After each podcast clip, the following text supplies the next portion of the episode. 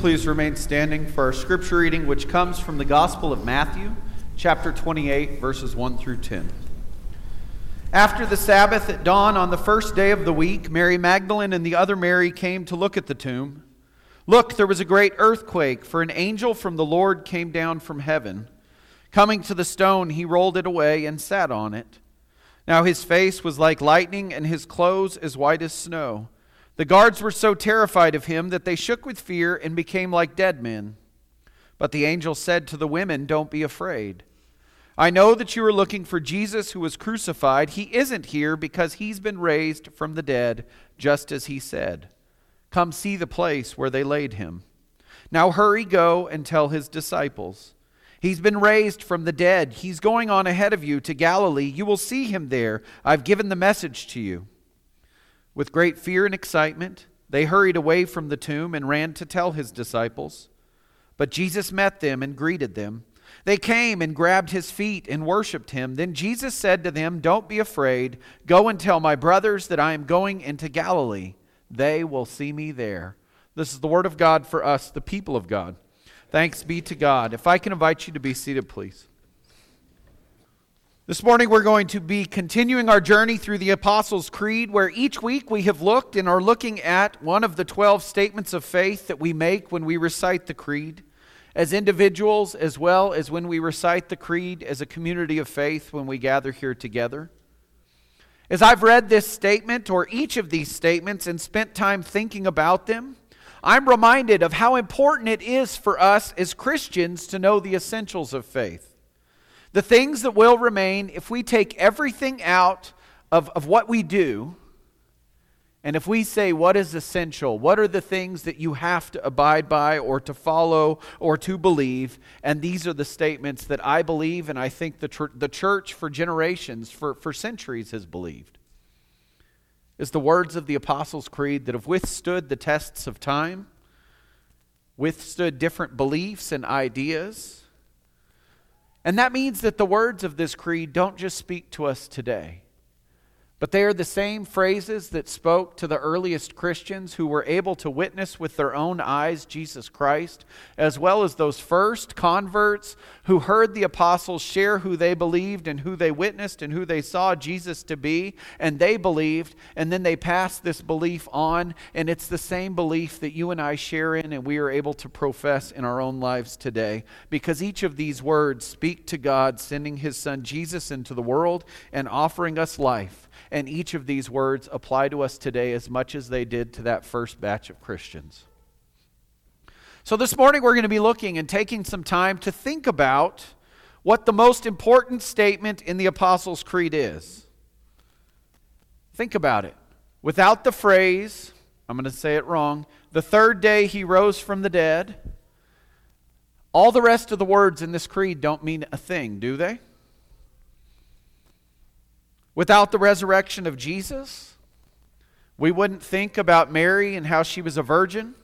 We wouldn't care who Joseph was. There would be nothing about Bethlehem that was important, nothing about Jesus appearing before a man named Pontius Pilate, nothing. But because of this phrase, everything was changed. Because of this phrase, Matthew, Mark, Luke, and John wrote their gospel account. Because of this phrase, Paul decided to preach. The world would not have been impacted for the better and for the good if not for the phrase, on the third day he rose again. Because the resurrection, friends, is what has led people and what has brought you and me to a place where we are able to live our lives for others to bring medical care to regions of the world that have never seen it, to give of ourselves, our dollars, our service, our everything, not just for ourselves and for our own well being, but for others. Because the resurrection of Jesus Christ is the central and quite possibly the most misunderstood or mistaught statements in the Apostles' Creed. So, theologically, both in modern times and ancient times. Oh, here's an article I, or a graph from the BBC last year. It says percent of people asked about the Bible story and of Christ rising from the dead. So, people who are, are active Christians obviously believe in the resurrection. Those who believe but not as in the Bible are less as prevalent. And then it says those who don't believe and don't know. The red is general public um, all Christians is orange, and then active Christians is blue. That kind of jumped out at me last night as I was writing this sermon. And of course, it's a tangent for the person running the computer, which makes it fun for them to follow along. Um, so, uh, theologically, both in, in modern times and ancient times, there are some of the greatest differences around this statement of faith about what we believe and what we profess as a people who proclaim and who say that Jesus was resurrected on the third day. In ancient times, there was a preacher named Marcion of Sinope. He lived from 85 to 160 AD, and he taught that Jesus was God. He believed that Jesus was the Heavenly Father, but he said Jesus' physical body was actually a material imitation. So Marcion believed that God was so holy and that Jesus was so holy that he could not wrap his mind around the fact that the divine God would come to earth in the form of Jesus Christ, in the body of a man, both to experience what you and I experience, but then also to die on the cross. And so his teaching, that actually had quite a large following and was growing until the church came together and said, no, the physical resurrection happened. Because he was teaching that, that Jesus looked human, he felt human, but his body was not truly human. And so his teaching was that Jesus could not have physically been crucified, physically would have died, or even physically been resurrected because Jesus' body was just an imitation of the body that you and I have today. In more modern times, the teaching that's contrary to the Apostles' Creed and the physical resurrection of Jesus is more along the lines of people saying that, that they don't believe that the resurrection involved a resuscitation of the physical body. So basically, there's people saying that they believe that the resurrection was only spiritual. And so the only thing that raised from the dead when Jesus was resurrected was that his soul was raised for the dead. And then he appeared to people, but it would have been in a non human form, in some sort of, you know, um, I don't know, hologram or visitation, you know, whatever it is, something that was physical. But that's contrary to the gospel. That's contrary to the New Testament uh, letters that we read and to everything else. In fact, Paul wrote this. He said, If Christ hadn't been raised or hasn't been raised, then our preaching is useless and our faith, your faith is useless. So, Paul's writing these words to, to the Corinthian church in 1 Corinthians 15. And besides reading the gospel accounts, I believe Paul says it best. So, if you're going to read about the resurrection of Jesus, you have to spend time in Matthew, Mark, Luke, and John and each of their accountings, but then spend some time reading Paul's uh, letter to the 1 Corinthians, chapter 15. Because basically, what he says is he says, without the resurrection, without the raising of Jesus, then everything we do loses its life changing significance. And if you think about it, Paul's right. There's nothing that says, as humans, that you and I cannot do good works or help others without Jesus. We can still help um, work. We can still live good lives without Jesus. We can still do all of these things without Jesus. But if you want to live a godly life, a, go- a life that changes who you are and how you live and how you relate to others and speak to others, if you want to live in a way that God has offered you grace and forgiveness and hope, then you have to do it in a way where you believe in the resurrection of Jesus Christ. If we go back to the field example of um, what we've been talking about with this sermon series and, and talking about how the field are, are our 12 statements of faith and what we believe, and basically saying that, that the fence line are these statements of faith that help to keep us kind of contained, we can move around in the field on what we think. But in terms of the essentials, saying this is our essential core beliefs. Friends, any denial or, or teaching of the bodily resurrection of Jesus that's different falls outside the boundary of our fence line. And as a Christian, as I've thought about it, and as I have thought about my own belief and about the resurrection, it's hard for me to believe that Jesus would not have been resurrected. I'm going to tell you why. There are four accounts in the Gospels that are different accounts of people who witnessed the physical resurrection of Jesus Christ. Each of the gospel writers wrote their own account. I know there's some differences. Each account is unique, but each account is also consistent in telling us the essential truths of the gospel of Jesus Christ and of his resurrection. In a nutshell, the first Easter consisted of women going to the tomb them finding that the stone was rolled away and the tomb was empty, an angel or two was present to, to ease their minds. The apostles came and inspected the tomb. Depending which apostles that was, depends on the gospel. The grave by all was found to be empty. And then later, Jesus was seen by the disciples and other followers more than once. And if you read in the scriptures, not only did he appear to them and talk to them, but he ate with them, he touched them, he listened to them, they heard his voice, and all of these things are presented to us to remind us that Jesus was alive. And so rather than focus on the discrepancies in the Gospels, you and I can focus on the essential truths of the resurrection, which is reinforced when we read the book of Acts and then the rest of the New Testament. And so there's a few things that I think we can learn from the resurrection this morning as we think about it in terms of what we share and what we profess whenever we read the Apostles' Creed together. The first is that the resurrection is a significant and triumphant victory over evil and of death. In the death, the the de- death and resurrection of Jesus, he came from the place of the dead and received life. Last week we talked about how Jesus descended to the dead, and today we are celebrating that that wasn't where he went and that wasn't where he stayed forever.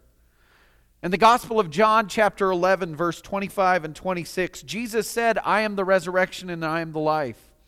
Whoever believes in me will live even though they die. Everyone who lives and believes in me will never die. He told his disciples what? That he would be raised from the dead and then the resurrection shows us that it's true. So, John presents to us the scripture and the teaching where Jesus is telling his disciples, this is what's going to happen. And then John also gives us proof that what happened is what Jesus had promised to us. Because the resurrection is the first proof of us for God's promise for each of us, that God will offer us the resurrection in his final return or victory, and that God promises us life even in death. And this is the hope that you and I have and the life that we receive.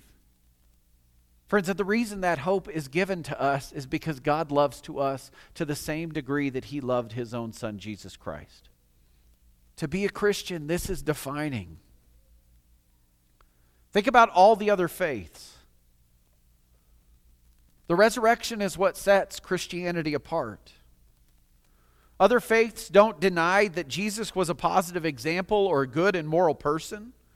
But Christians believe, we know that Jesus was more than just someone who lived a good life. In Jesus, God came to show us the world and, and to live more than just morally. But in Jesus, God has given us life and eternal victory. And so the resurrection of Jesus doesn't just offer him resurrection, but it guarantees and promises us that we will be physically resurrected in the same way that Jesus was. Christianity and Christians believe that, that Jesus is not just God saving our souls, but that God has promised to save all of us. And so that's your body, that's your soul, that's your mind, that's your spirit. This means that God will redeem us fully. One misunderstanding of, of Jesus' resurrection is that he was just resuscitated. On the screen are other examples in the Bible where people were resuscitated Lazarus in John chapter 11. In 1 Kings chapter 17, Elijah um, res- resuscitates or raises from the dead the widow of Zarephath's son. Elisha resuscitated the son of a Shunammite woman. Jesus res- resuscitated the widow of, of Nain's son, and Matthew 8 tells us when Jairus came, who was the centurion, and needed Jesus to raise his daughter from the dead, he did. And then we read in the book of Acts, where it's not just Jesus that is able to, to raise, resuscitate, but Paul is also able to do so. Specifically, as, as, I'm thinking, you know, the story of Eutychus, the young man that Paul was preaching, and he was preaching late into the night. He fell asleep. He was sitting in the windowsill, and he fell out of a third story window. And Paul went out and raised him. Right, so the scriptures tell us that each of these people was raised from the dead, that they received life, but that's not the same as the resurrection of Jesus Christ.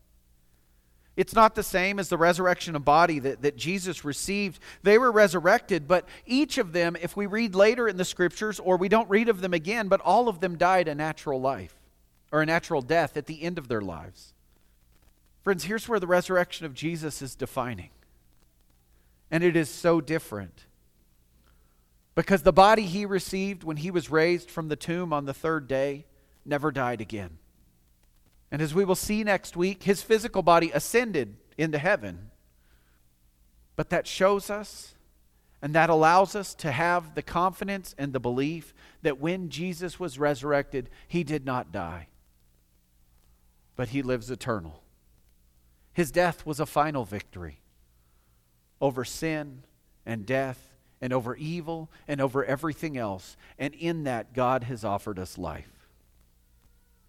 In his writing again from 1 Corinthians 15, Paul writes, Christ has indeed been raised from the dead, the first fruits of those who have fallen asleep. This means that Jesus is the first in the harvest of all time. What Paul is saying is that we will receive the same as the resurrection of Jesus Christ. Paul says he's the first, he's the first fruit, meaning that, that it's God's intent and purpose for those who believe in him to receive the same resurrection. Okay, so the cool thing about this, or the earth shattering thing about this, or the amazing thing about this, is this mean that, that, that, Paul's writing that, that God loves you to the same degree that he loves his own son? This means that Paul's saying that, that there is no distinction between Jesus and his resurrection and the very resurrection that Jesus has promised that each of you will receive. This means that God has promised each of us the same gift that He's already given His Son Jesus. That means that God loves you that much. That He gave His Son for you, that He raised His Son for you, and that He has promised that those things that His Son has received are the very same things that you yourself are going to receive.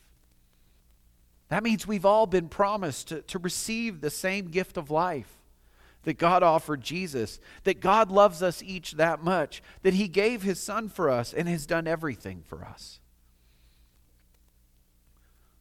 I think the last thing that we have to remember about the resurrection is that it's what makes Christianity unique among all the other religions of the world. Without the resurrection, Christianity is, is basically the same of people striving to live better lives and different lives, but Paul tells us differently. Paul says the defining feature of what it means to be a Christian is that Jesus was resurrected from the dead. He says if there is no resurrection, then everything that we do, everything that we preach, everything that we say, everything that we believe is useless. And Paul even says this about himself and his fellow teachers.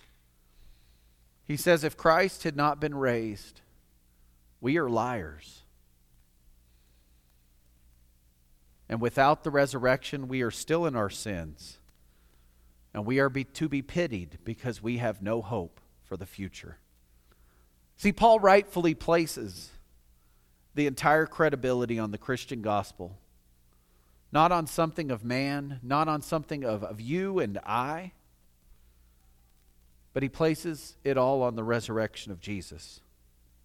Because without the resurrection, Christianity is not Christianity. Without the resurrection, Christianity would just be another religion trying to explain the existence of God. But Christianity is different because Jesus died for each of us. And in the resurrection, God has offered us hope, and God offers us each something eternal. See, the resurrection of Jesus takes us and changes the focus of ourselves and our lives to just ourselves and turns us outward into looking at the world and saying, What is there else that I can do for others? When Jesus is our focus, our focus is the life that He offers and, and the forgiveness that we receive and the hope that we have in Him and our re- resurrection, our reaction to that is to do nothing short than by proclaiming Him. By the way that we live, by the way that we speak, and by the way that we respond through our worship, through our giving, through our serving, through our, our everything. Because God's given us everything. The same promises, the same life that He's given His Son, Jesus Christ. Paul writes in the end, or in 1 Corinthians, an account that I want to leave with you all of his understanding of the resurrection. I'm not going to read it all because it's, well, 60 verses. But he says, Brothers and sisters, I want to call your attention to the good news that I preached to you, which you also received and in which you stand. You are being saved through it if you hold on to the message I preached to you, unless somehow you believed it for nothing. I passed on to you as most important what I also received. Christ died for our sins along with the Scriptures. He was buried, and he rose on the third day. He appeared first to Cephas, then to the twelve, then he appeared to more than 500 brothers and sisters at once. Most of them are still alive to this day, though some have died. Then he appeared to James, then to all the apostles, and last of all, he appeared to me, as if I was born at the wrong time. I'm the least of the of, least important of the apostles. I don't deserve to be called an apostle because I harass God's church. I am what I am by God's grace, and God's grace hasn't been for nothing. In fact, I have worked harder than all the others, that is. It wasn't me, but the grace of God that is with me. So then, whether you heard the message from me or them, this is what we preach, and this is what we believe. Thanks be to God. Amen.